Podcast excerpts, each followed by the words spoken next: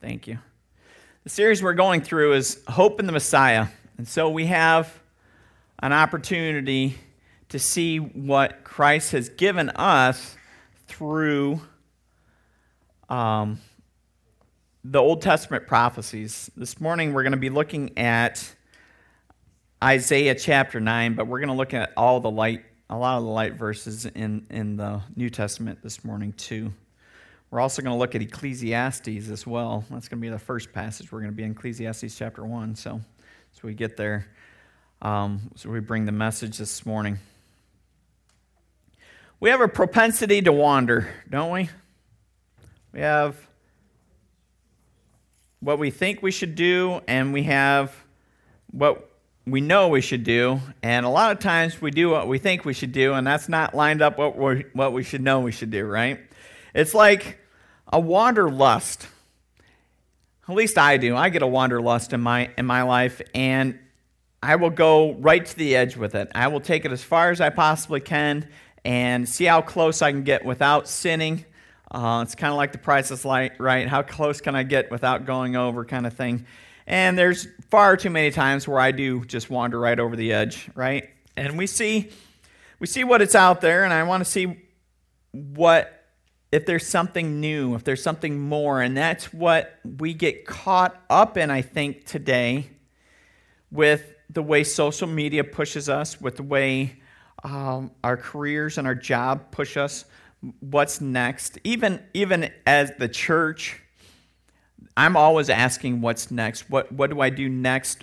Um, not necessarily to make Jesus more attractive, but to make sure that I'm out in front of the the game sometimes.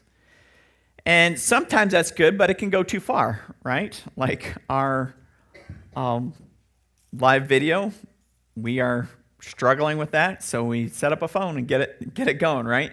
Uh, it's nice to get for the others that are at home, but it's also you don't want to make it too much and too big. So as we want to see what's out there we tend to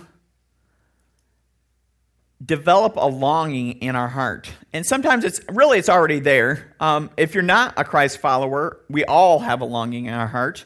And i think christ is the one that fills it. But when we start to maybe like i was praying before put ourselves and become the tyrant of our heart that longing grows.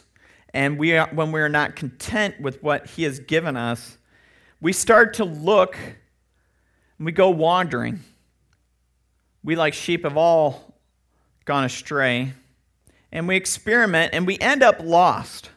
We think we found grass that's greener on the other side. Well, really, it's been down this um, in this dark valley that we don't know how to get out of. And now, when we look back up, we're not really sure how we're going to get out.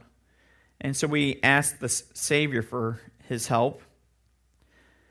We get lost in self pleasure that it really never satisfies. It's got to be more and more and more. It's like drugs. If you've ever got hooked on any kind of drug, one's not enough. You got to have a little bit more next time and a little bit more and a little bit more. And sometimes I think you can even make the case for that for, for Jesus when you really get into the zone of, of growing in your faith. He, you can desire him more and more like that too. But the nice thing about Christ is he is a lasting contentment and will sustain over time. So, as we get lost in these self pleasures, we, we look to the wave of the new thing on the market, and you always see this time of year well, what's going to be the hot toy? What's going to be the one that my grandkids are going to want, or whatever? What, what are people getting? And we have to have that one thing and or we get lost in the go, the push, push, push. We want to get the next thing. Uh, we got to get our shopping done. We got to get the family thing done. We got to get the cookies made. We got to get the meal made. And we have to, we have to. And we get caught up in the rush. Well, that's one good thing that's come out of COVID, this, I really think. It's taken a lot of rush out, hasn't it? It's taken a lot of the the go and we got to be somewhere and we got to do some things and we got to and we gotta, and we're left with ourselves. And when we examine ourselves, when we slow down and really examine ourselves, we find a darkness there that can only be extinguished by the true light, by the true Savior. And when we set down the I got to get mine attitude, we have an excitement there that, that can go along with that. So the problem this morning, as we see it, is we could we could live for so much more, but we've lost ourselves in the desires of this world. Slightly quoting a Switchfoot song there. Um, we could live for so much more, but we've lost ourselves in the desires of this world. And just at the right time, God steps down into the darkness and brings us his glorious light. And if you look at the rat race that has gone on over time for humanity, I think King Solomon sums it up.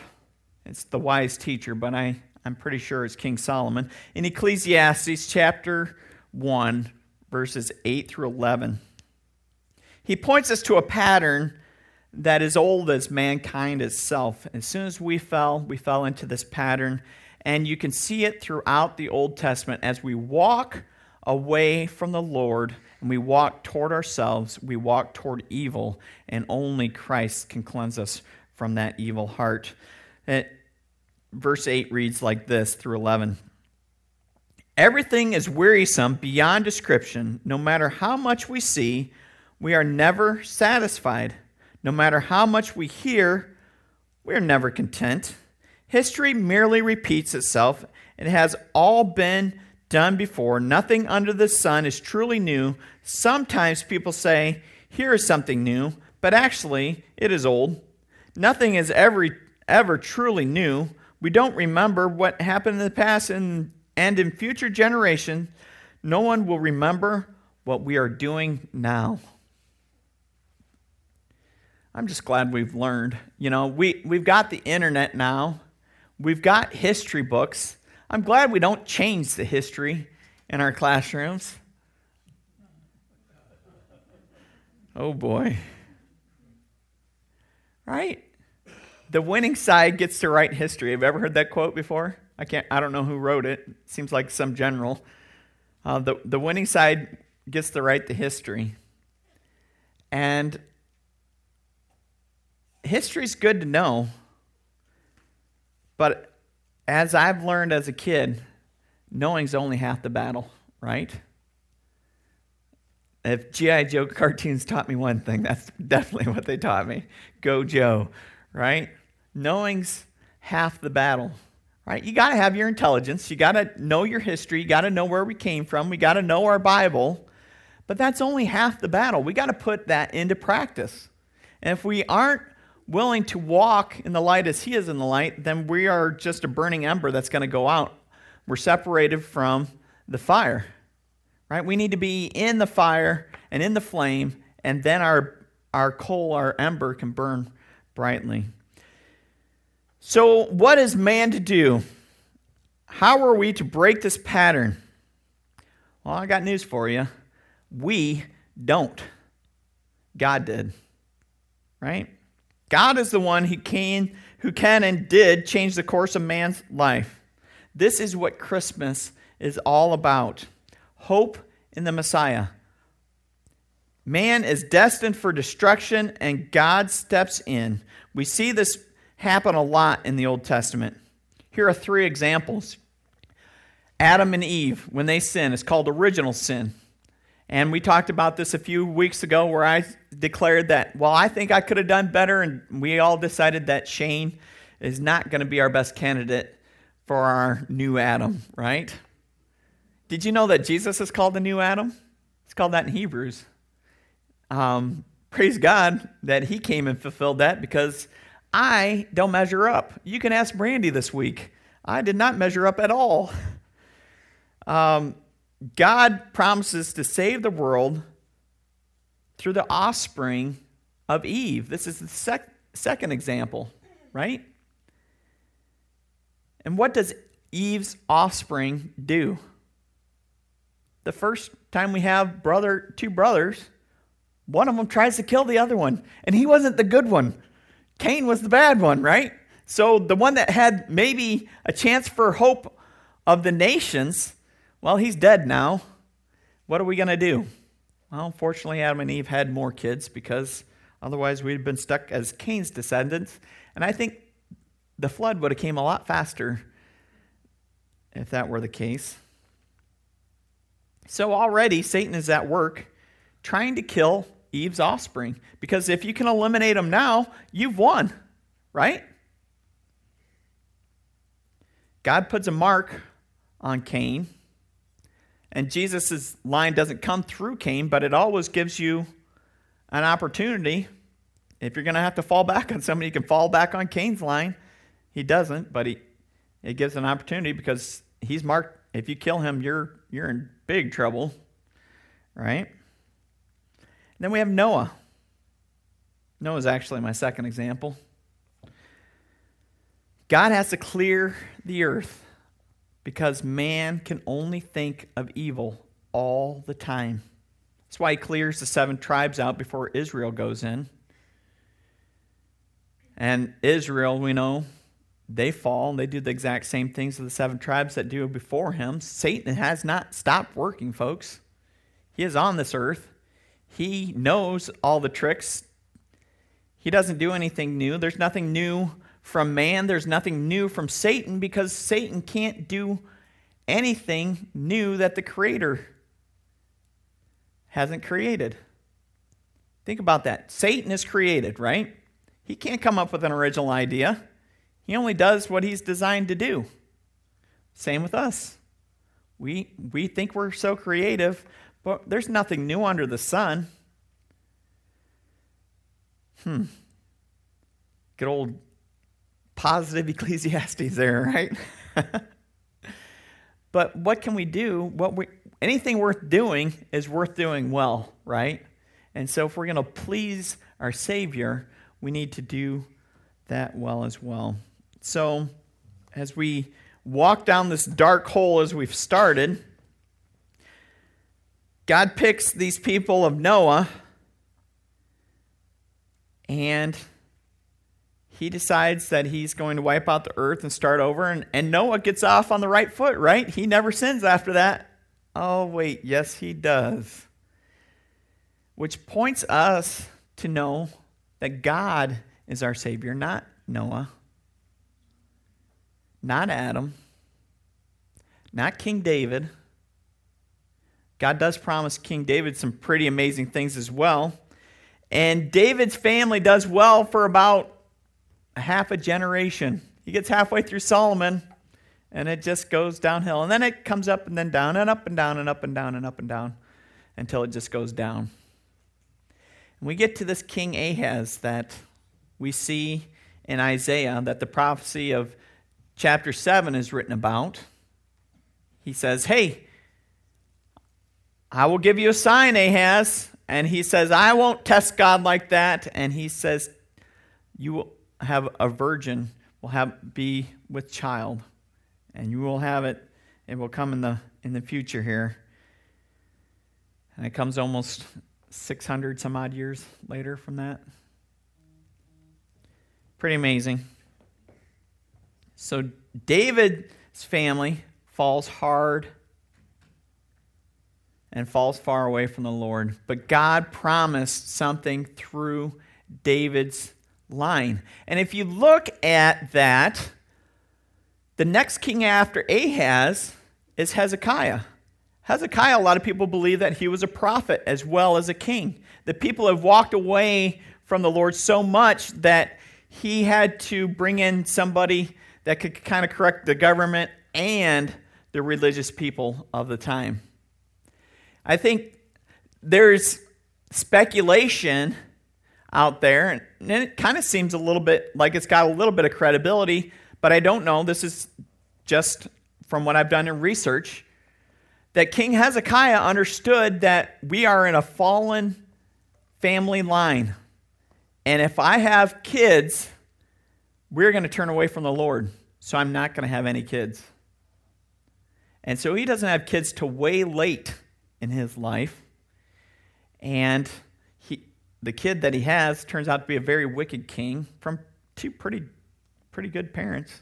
A lot of people believe, or I'm pretty sure it says that Hezekiah married Isaiah's daughter. I know it does in, in Jewish writings, so I studied that. And so you would think, well, with you got Isaiah's daughter and King Hezekiah, you can't really go wrong. But he does. He goes way wrong. You see that flip flopping back and forth when, when that tyranny of self comes to the top and I'm going to be my own ruler instead of letting God rule in us, would let Christ rule. So we're in trouble. So, what's man to do? The Old Testament shows us man can't do anything. Man will always fall short. Man will always be enticed by worldly pleasures. I know that. I'm enticed every day. Every day, if I don't put Christ first in my life, I will fall short every time. And we just slide down the hill, and Satan's waiting for us to just fall off that cliff, isn't he? Just give up. Just quit. Just don't do it anymore. But God doesn't leave us like that. God doesn't leave us like that. He offers us a lifeline in His Son Jesus, and He says He will keep us from falling if we put our stake in the ground and turn to Him for the rescue. All right. Well, problem is, man can't even do that these days. We have a hard time with dying to self, taking up our cross, and following Him. We're so off course and we're free falling into sin, and we really are in a hopeless state today. But even now, in the free fall, God extends that line, doesn't He? As long as we have life, as long as we're alive and breathing, Christ can come and change our hearts and can allow us into heaven as a result. At just the right time, God steps down into the darkness and brings his wonderful light. One of these hopeless times that we see as a prophet size was King Ahaz. He was the king of Judah.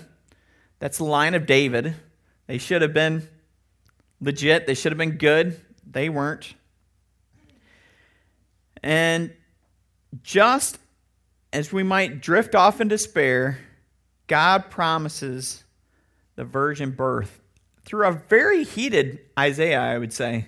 I'd say he was pretty, pretty heated when he said that. And he comes on with another prophecy in the Messiah. We read this in Isaiah chapter 9. So if you have your Bibles, I'm le- reading out of the, the red ones on the Pew Bibles, if you see there. It's kind of right there in the center. Isaiah chapter 9, verses 1 through 7. Now, I will warn you that this is mostly a second coming prophecy, but there are some uh, laces of first coming prophecy. I, I can think of two specifically that I'm going to be talking about this morning. So, Isaiah chapter 9 is really a continuation of Isaiah chapter 7 and 8. It just keeps going. Isaiah really goes on into 10. You kind of see how it, it, it rolls all together. And so sometimes the Old Testament is a little hard to figure out where the breaks go, but um, eight is the fulfillment of seven, and set, and it rolls in right into nine here. It says, Nevertheless, that time of darkness and despair will not go on forever. The land of Zebulun and Naphtali will be humbled, but there will be a time in the future when the when Galilee of the Gentiles, which lies along the road that runs between the Jordan and the sea, will be filled with glory. Now, a couple weeks ago, I said he will be called a Nazarene, is what Matthew said. He may have been referring to this passage as well, because Nazareth is in Galilee. Okay, so he just got a little bit more specific in his region. That was one that I missed a couple of weeks ago, I wanted to mention. Verse 2 The people who walk in darkness will see a great light. For those who live in a land of deep darkness, of a light will shine. This is speaking when Christ was on his earthly ministry. So that's one prophecy we'll talk about a little bit this morning. We will endure, we will enlarge the nation of Israel, and his people will rejoice, and they will rejoice before you as a people rejoice at the harvest, and like warriors dividing the plunder, which I believe is a second coming prophecy. And you will break the yoke of slavery and lift a heavy burden from their shoulders. That's both, because you got um, a burden of sin lifted off from the first when he died on the cross, and the second one will be it'll be lifted off for all time. You will break the oppressor's rod, just as you did when you destroyed the army of Midian. The boots of the warrior and the uniforms bloodstained by war will be burned. They will be fuel for the fire. For a child is born to us, a son is given to us. And this specifically is when Christ was born on the earth. And the government will be rest will rest on his shoulders, and he will be called Wonderful Counselor, Mighty God, Everlasting Father, Prince of Peace. His government and his peace will never end.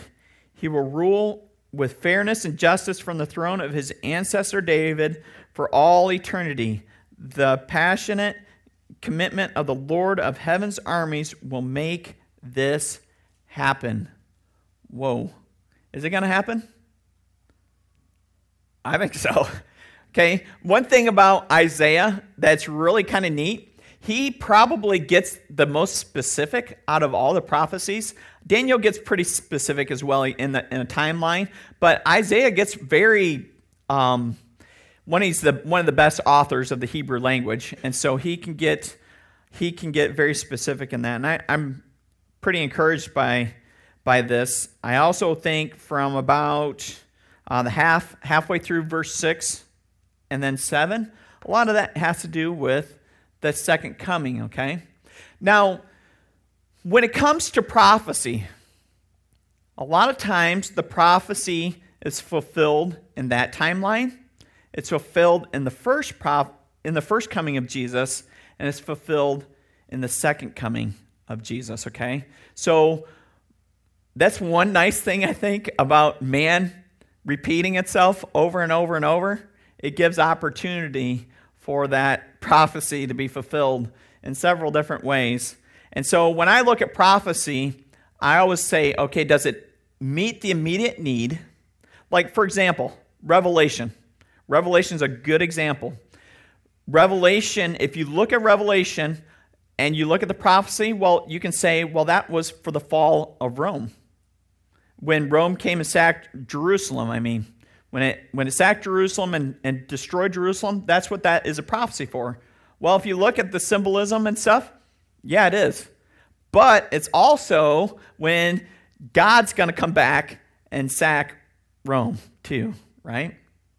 And so it goes from a timeline that happened close, but it also is one that's going to happen in the future. And you see that through many prophecies in the, the Bible. It will point to the both first and second coming, okay? So that is my philosophy of how I look at a lot of prophecies. Does it fit this timeline? Does it fit the first coming timeline? Does it fit the second time timeline? Sometimes they do, sometimes they don't. And then, it's up to the sermon of figuring out how they work. So, we got a doozy of a prophecy here, don't we? we got um, some authority being thrown down. And I would say, I don't, I don't really feel like Isaiah is being nice about this. I, I wonder if his voice is raised, especially during the virgin birth proclamation. I think he probably gave that with some anger, some righteous anger, because the Messiah, he said, you could, you could ask God of a sign. He will show up visibly for you, and you reject him, you refuse him. But how much do we do that every time on ourselves when we sin? So, the evidence of the solution this morning this is the problem. We've walked through the problem of man sinning, haven't we? We see that we can't be good enough to get to heaven. We need a Savior. So, the evidence of a solution comes in our darkest time, it comes in our darkest hour. right? When does light seem to be the brightest?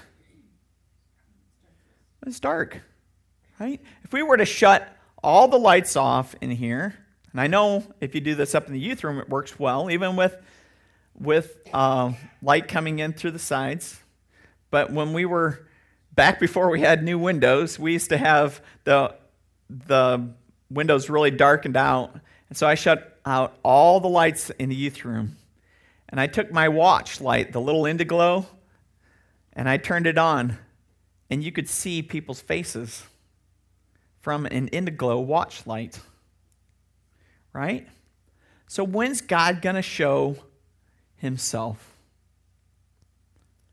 In a dark time. Right? We see these cultures all clashing together and God shows up. When does Jesus ask Peter, Who do they say that I am? Some say this, some say this. Who do you say that I am? Well, you're Messiah, Christ Messiah. When does he ask that? He's standing on the top of a mountain looking down at uh, Caesarea Philippi.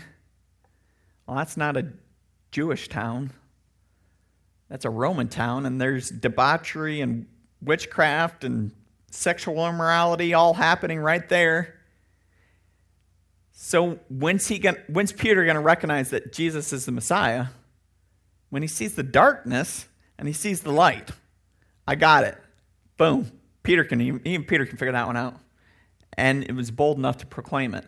And he was right in saying so. Right? So there's some wonderful things happening. What are some of the wonderful things that have happened? We have John the Baptist's birth. The people say, We're going to watch this guy because of what happened to his father Zechariah. He was mute, now he can speak. Something special about this kid. So there's already some flags going on, some things. We're going to watch this kid as he grew up. This is about right for the time for the Messiah to be here. And John the Baptist says, I am not the Messiah, but I've come to proclaim that he is coming. And so the light shines in the darkness, and the darkness can never extinguish it. Unlike my poor little indiglo, Christ never burns out, does he? If you ever you ever get down, you ever get to hopelessness, Christ always brings hope. He always can lift us up. Darkness has no power over light.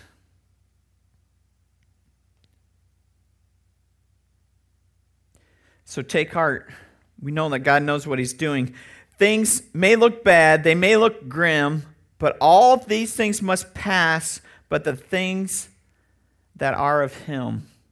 That's a Rich Mullins song. I got like four of them I could have quoted so far already in this. Every time I look, I've just been enamored by Rich again lately, uh, especially in this Christmas season. So we must keep hope alive right? We have a responsibility as Christ followers to keep hope alive. When we are focused on Christ, it is easy. It's easy to make the right calls. It's easy to, to know God's will. It's easy to walk in there. When we take our eyes off of Christ and we kind of rest in our laurels a little bit, that's when we get in trouble. Not even, I would say we even could do better walking against Christ because at least we know that's wrong. But when we kind of try to justify our behaviors, that's when we get in trouble. That's when we can really stray away because we drift away and then we stray, and sometimes we can't find that line back. When you just turn in 180 degrees and go against Christ, one, you know where he's at, and two, you know what you're doing is wrong. Right? It's like defiance against your parents. You're like, no, I won't do that. Well, you know that was wrong. There's consequences. They'll correct that real quick, right? So we must keep hope alive. And what's this hope? It's in, we find this hope in 1 John chapter 1, 5 through 7. This is the message that we have heard from Jesus and now declare to you that God is light. There is no darkness in him at all. So we are, li- are lying if we say we have fellowship with God, but are living in spiritual darkness, we are not practicing the truth. But if we are living in the light as God is in the light, then we have fellowship with each other. The blood of Jesus, his Son, cleanses us from all sin. Praise God for that hope. Praise God for that everlasting promise of His Son that died on the cross and rose three days later and defeated my sin, your sin, the world's sin on the cross for all time. It's another interesting thing about time where God has to have this timeline, but when He defeats sin, He defeats it forever. It's kind of like He bursts out and it's like, I'm not bound by time anymore. Maybe he wasn't. And you see that picture in Revelation in the first few chapters there. In the first one, really, where the lamb who was slain beats sin for all time. So, does Jesus know dark times? Does he know hopelessness? I really think he does. I believe that he had to overcome those things when his father turned his face away from Jesus. When he was on the cross and God separated himself because Jesus had the sin of the world and he had to bear that on himself, he probably knew more hopelessness than we'll ever, ever comprehend. He probably knew more wickedness then in that moment than we will ever know. And I think that moment had building up all his life for he wasn't like thrilled to go through it either. He says, Lord, take this burden away from me, but if not my will, but your will be done. And God said, This is the way it's got to be done. And Jesus says, Well, then I will follow your will. God presents that same thing to us. This is the way my will needs to be done. Lord, I don't, I don't want to do it that way, but not my will, your will be done. It's what we have to say every day and surrender.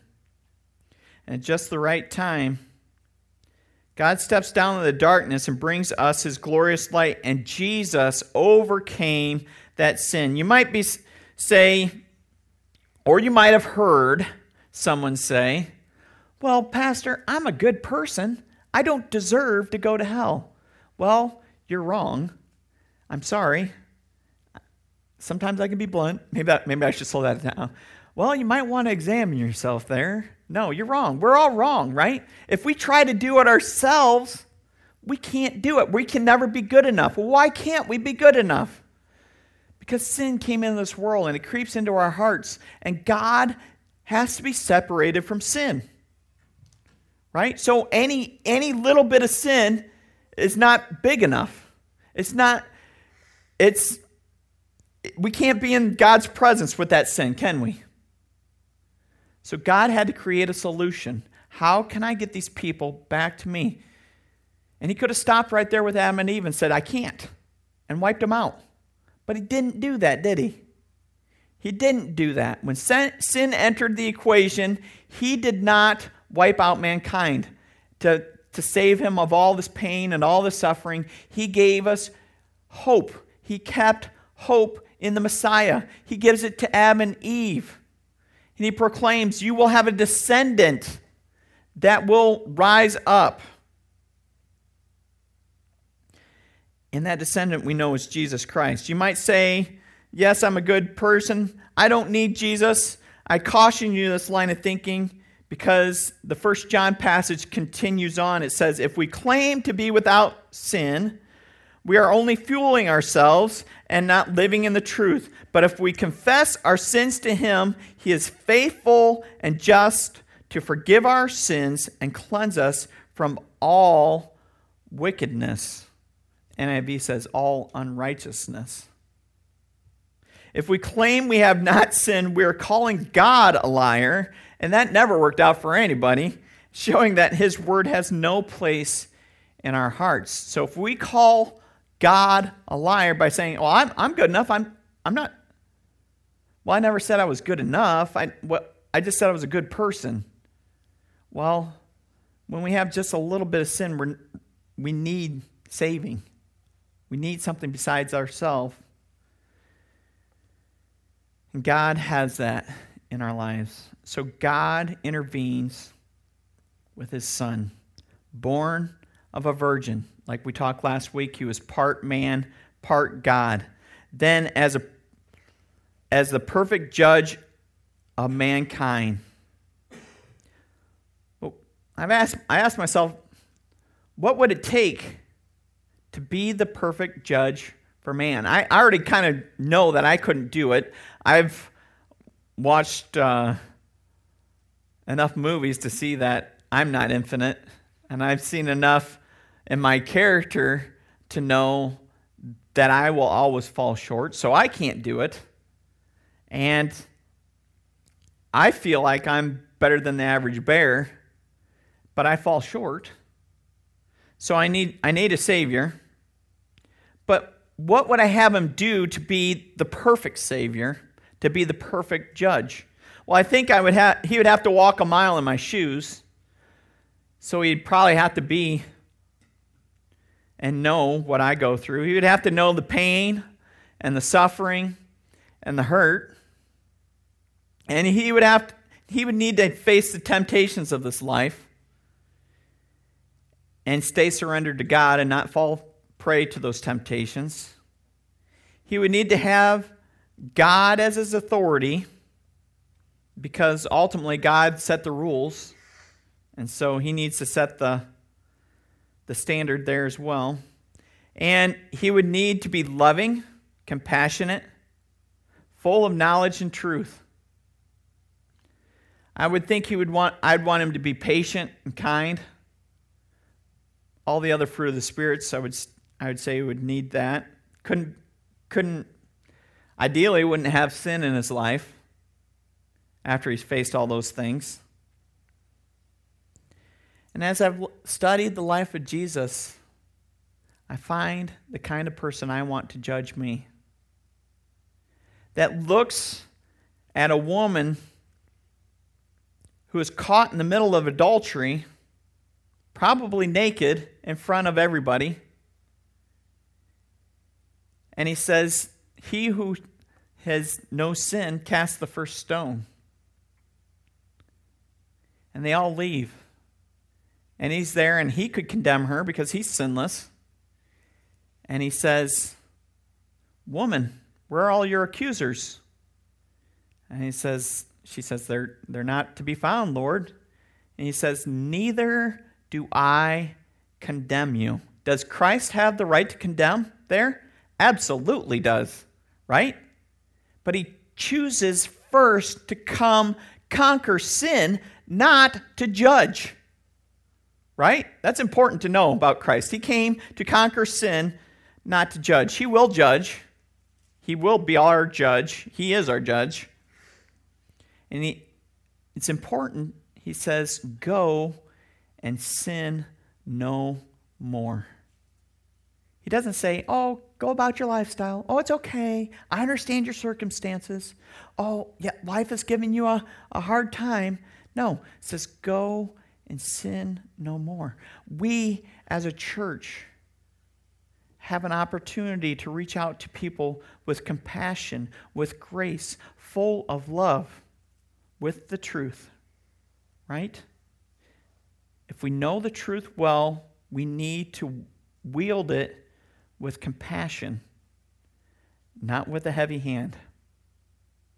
If we know how to give grace well, we need to remember it's bound with the truth. We look at Christ and how he's brought those together. He's done well. In conclusion, many of us know John 3:16 for God so loved the world that he gave his one and only son that whoever believes in him shall not perish but have everlasting life. We also know 317 a lot of times it says uh, for God did not send his Son into the world to condemn or to judge the world, but to save the world through him. That is pretty exciting. That's what O Holy Night is all about. That thrill of hope What? He didn't come to condemn me? He came to love me? He came to fill my heart with joy? To give me a peace that passes understanding? Jesse and I were, were talking about, she was challenging me, why don't we talk about the joy more often? That's our secret weapon. She didn't say that part, but it is. That's exactly what uh, Out of the Salt Shaker's been talking about, too. Why don't we talk about the joy? Why don't we talk about the lack of anxiety when we have Christ in the front of our life? He is He's the answer to the question. There's no that passage continues on John 3:16, 18 through 21 says there is no judgment against anyone who believes in him, but anyone who does not believe in him already has been judged for not believing in God's one and only son. We are under God's wrath until we choose to come out of it. Okay? We are judged to condemnation until Christ gets a hold of our hearts and changes us, and then we stand in as one of his child. Then I believe that's the point of predestination. He has a will. This is where you're going, Shane. This is what you're going to do. This is what I have because you chose me until we choose Christ and we surrender and put Him on top of that podium and us way down low, surrendered, bow before Him because He has rescued us from our sin and He's rescued us from the present evil age. Then Christ says, This is the steps that I have. That's my personal look on it. I can, I can back it up with Scripture, but other people people can back other things up with scriptures too. So uh, that's just that's your pastor right there. For this, the judgment is based on this fact, or as it says in the NIV, this is the verdict. God's light has come into the world, but people love darkness more than light, for their actions were evil. All who do evil, hate the light, and refuse to go near, for the fear of sins will be exposed. But those who do what is right come into the light so others can see that they are doing what God wants. We are the beacons of light. That's why when we have Christmas Eve service, we remind with the candle lighting that we are the light sent out into the world out into the darkness. It's pretty amazing. Turn to the light. He knows how to break the power of sin and darkness. He is the joy of life. He will provide the strength we need to make it to the end, and He is the peace that passes understanding. We could live for so much more, but we lost ourselves in the desires of this world. And in just the right time, God stepped down into darkness and brings us out into his glorious light. Let's pray.